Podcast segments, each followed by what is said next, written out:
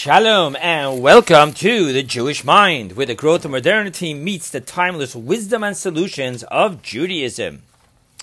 Many people seem to be worried of the selfishness of capitalism, in which people aren't giving as much as they could or should.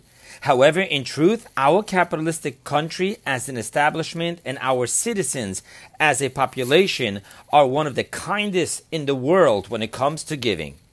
The greater challenge and struggle of our capitalistic country and citizens is when it comes to the humility of receiving and being able to ask for help. I would suggest that the ratio of the free world population is well beyond one to a thousand, in which for every thousand people who give help, there's only one person who is willing to ask for help.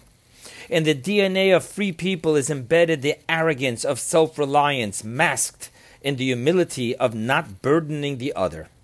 There is a movie called The Giver, which is all about the person who has the knowledge of the outside, while in Judaism, the mystic who is charged with guarding and teaching the infinite secrets of the inside is called a Mekubal, which means the receiver.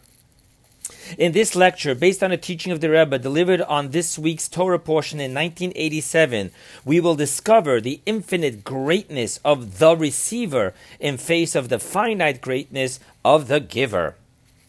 In this week's Torah portion, immediately after the passing, burial, and mourning of Sarah's death, Abraham focuses on getting his son Isaac married. Abraham calls upon his faithful servant Eliezer and gives him clear instructions of from which families and under which terms he is to arrange the shidduch, the match, for Isaac. The Torah goes into great lengths to tell us the story of what happened with Eliezer on this journey, and even tells us again all the details of how Eliezer tells the prospective family of all the events that took place. Upon the length of the verses and its repetition, the, surge, the sages state, teach. Says Rabbi Acha, nicer is the talks of the servants of our forefathers than the teachings of their sons. For the portion of Eliezer is repeated, while many details of the laws of the Torah is not given but in hints. Our sages teach us that the reason why many details of the laws of the Torah is not given but in hints is because of the rule, and I quote, it is enough for the wise one with a hint. End quote. And the reason why the portion of Eliezer is repeated is specifically because the portion is speaking of the marriage between Isaac and Rebekah. In other words, there is the general difference between the Torah of the sons and the talks of the servants of our forefathers. However, in, in addition to this, there is the specific power of a portion speaking of a shidduch and a marriage. Thus, we need to explore the depths of bringing together the two halves of one being on the spiritual, mystical, and on the physical, practical levels. And now for the list of the mystical concepts we need to explore in order to understand this lecture. A. Yichud Zun, the unification of small faces and femininity.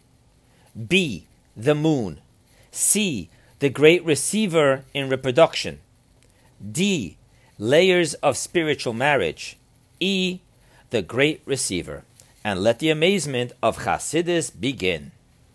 The reason why the primary importance to the point of biblical repetition about this story is the shidduch factor is because on a mystical level, all of existence and purpose is solely for the shidduch experience, the matchmaking, the marriage experience. There is a custom before performing a commandment. Some do this before every commandment observance, while Chabad does it once a day in the morning, to say, for the sake of the union of the Holy One, blessed be He, and the Shechina, to unite the letters Yud Hey with Vav Hey in perfect oneness in the name of all Israel. Okay, what does this prayer mean? The Holy One, blessed be He, refers to the six male emotion emanations known as small faces, and Shechina refers to the feminine mystique known as feminine and kingship. So too, the first two letters of God's name represents the male giver, as in intellects, and the last two letters of Vavhe represents the female receiver emotions. Thus, The secret of the oneness of God's name and the oneness of God's presence and glory in the universe is the secret of bringing a oneness between the giver and the receiver aspects of God and thus of all God's creations. This is the primary focus and meaning behind the mystical intentions of the unifications within Torah study, which is the unification between the author of the Torah and the Torah, and of mitzvot observance, which is the unification between the master of the will and the will. We will return to the many different layers of this spiritual marriage and unification between the giver and the receiver shortly. However, first, let us take a deeper look into the two dimensions of divinity that of the giver and that of the receiver within our Creator and within His universe. In Kabbalah and in Hasidus, the existence between the giver and the receiver goes as far back as in the relationship between the source and the light, in which the source is the giver and the light is the receiver. This evolves into the existence and the relationship between the light, which is the giver, and the vessels, which are the receivers. However, the first physical point of the existence of the giver and the receiver begins on the fourth day of creation. And God made the two great luminaries, the great luminary to rule the day and the lesser luminary to rule the light. At first, the verse speaks only of two equally great luminaries. Immediately after which, the verse speaks of the great luminary and the lesser luminary. Our sages pick up on this sudden change, uh, on this sudden change, and explain.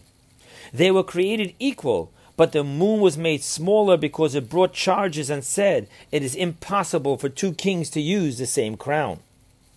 Now, this is quoted in Rashi.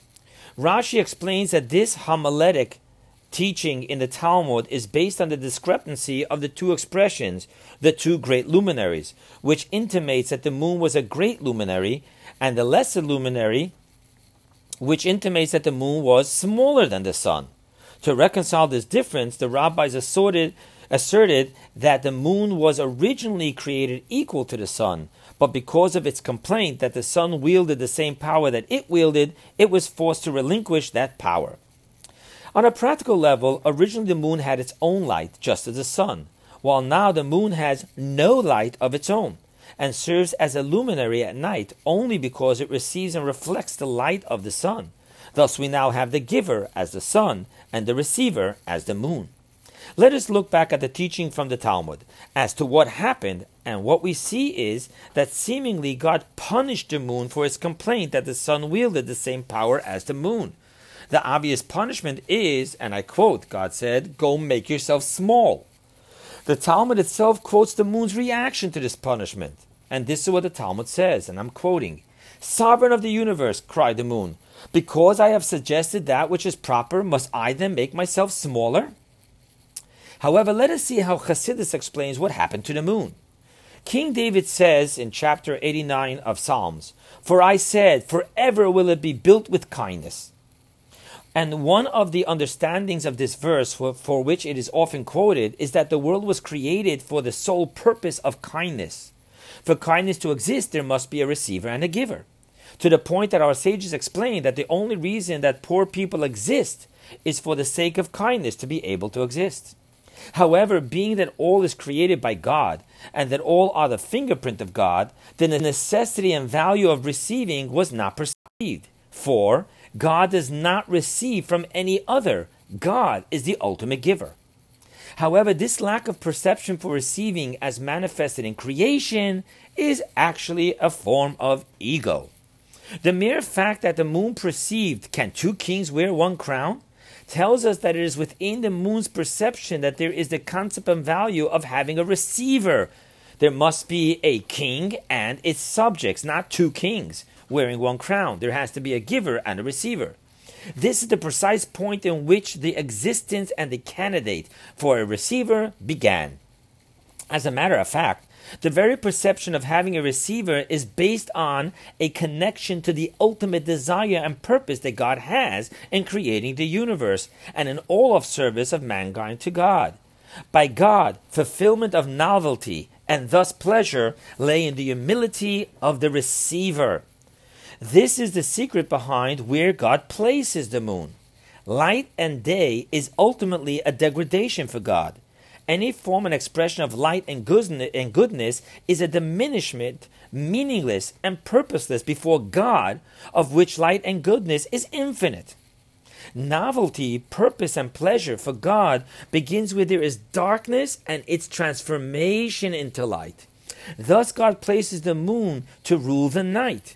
Even more so, the moon in itself is not a source of light, which would make the moon's capacity for light finite, as great as it may have been. Rather, the moon in itself has no light at all. Its capacity is to selflessly reflect the light of others. This power of reflection has absolutely no finite limitations. With this, we can understand the saying of our sages. The Jewish people are compared to the moon, count by the moon, meaning that we set up our calendar on the lunar orbit, and are destined to renew like it. Abraham's focus on finding Isaac a wife is explained by our sages on the verse. And it came to pass after these matters that it was told to Abraham, saying, Behold, Milcah, she also bore sons to Nahor your brother. Now, our sages want to know what it means it came to pass after these matters. Which matters, and why did these matters cause that Abraham should suddenly hear, Behold, Milcah, she also bore sons to Nahor your brother? When he returned from Mount Moriah, Abraham was thinking and saying, Had my son been slaughtered, he would have died without children. I should have married him to a woman of the daughters of Aner, Eshcol, or Mamre. Those were his allies. The Holy One, blessed be he, announced to him that Rebekah, his mate, Isaac's true soulmate, has been born. And that, that that is the meaning of after these matters. In other words, after the thoughts of the matter that came about as a result of Isaac's binding on the altar, in which Isaac would have died without children. Thus, the focus was that Isaac would have died without children, and Abraham being the cause for the unfulfilled promise of God to Abraham, and multiplied his seed and gave him Isaac, and for in Isaac will be called your seed. That was almost gone just because Abraham did not marry off Isaac, who, by the way, was at the time of the binding at the altar 37 years old. Within the unification of the giver, male, the receiver, female, of marriage, for the sake of offspring, the power of fulfillment, in other words, the power to have children, reproduction, lies in the receiver and not in the giver. The reason for this is that while the power of light is in the giver, however, the power of the essence is in the receiver. The power of creation, ex nihilo, something from nothing, is not within the light, for the light in itself has a source. So, how can the light create something out of nothing? The light cannot give to others what it in itself does not have. It has a source, so it's a something from a something. Therefore, it too can only create in the fashion of something from something, not something from nothing. Only the essence of God has no source, God forbid, and thus the power of creating ex nihilo lie only in the essence and not in the light. The giver is connected to the light of God. Therefore, the power of reproduction is not in the giver, the male while the receiver is connected to the essence of God, which is why the power of reproduction is specifically in the receiver, the female. This is the ultimate greatness in the receiver, that it is connected with the essence of God, and therefore only within the receiver is there the power of reproduction, purpose, and fulfillment. Now let us see how this plays itself out in the spiritual layers of marriage and in our spiritual service to God thereof in the existence of the mitzvot, there is the commander and empowerment of the mitzvah, which is the giver. And then there is the mitzvah itself, which is the receiver. So too, in the mitzvah itself, there is the reason and intention of the mitzvah, which is the giver, and then there is the mitzvah itself, which is the receiver. We find the same in the person performing the mitzvah.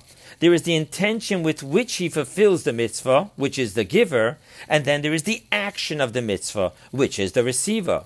This applies even when the mitzvah is done without any conscious intentions. Just as with speech, words cannot be uttered without previous thought. Even if we clearly see that the person is speaking thoughtlessly, nevertheless, nothing can be said by a person if there was no prior thought at some previous time of these words. So too it is with action. The movement of motionless muscles demands some thought that triggered neural connections in the mind that cause the actual action. And what is important to notice is that in all these spiritual layers and in our service thereof to God, the primary focus, reality, and fulfillment of it all lay specifically in the receiver and not in the giver. In closing, no individual will ever reach fulfillment before they can embrace being the receiver arrogance runs rampant in the ego of the person who claims, Nobody helped me. I am a self made man.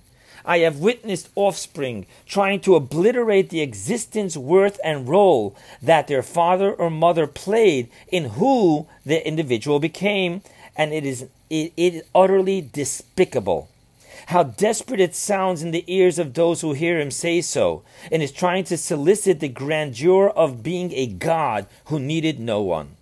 Yes, Stalin had everyone who helped him rise to leadership killed, including his own uncle. Such is the actions of a man who refuses to acknowledge his ever being the receiver.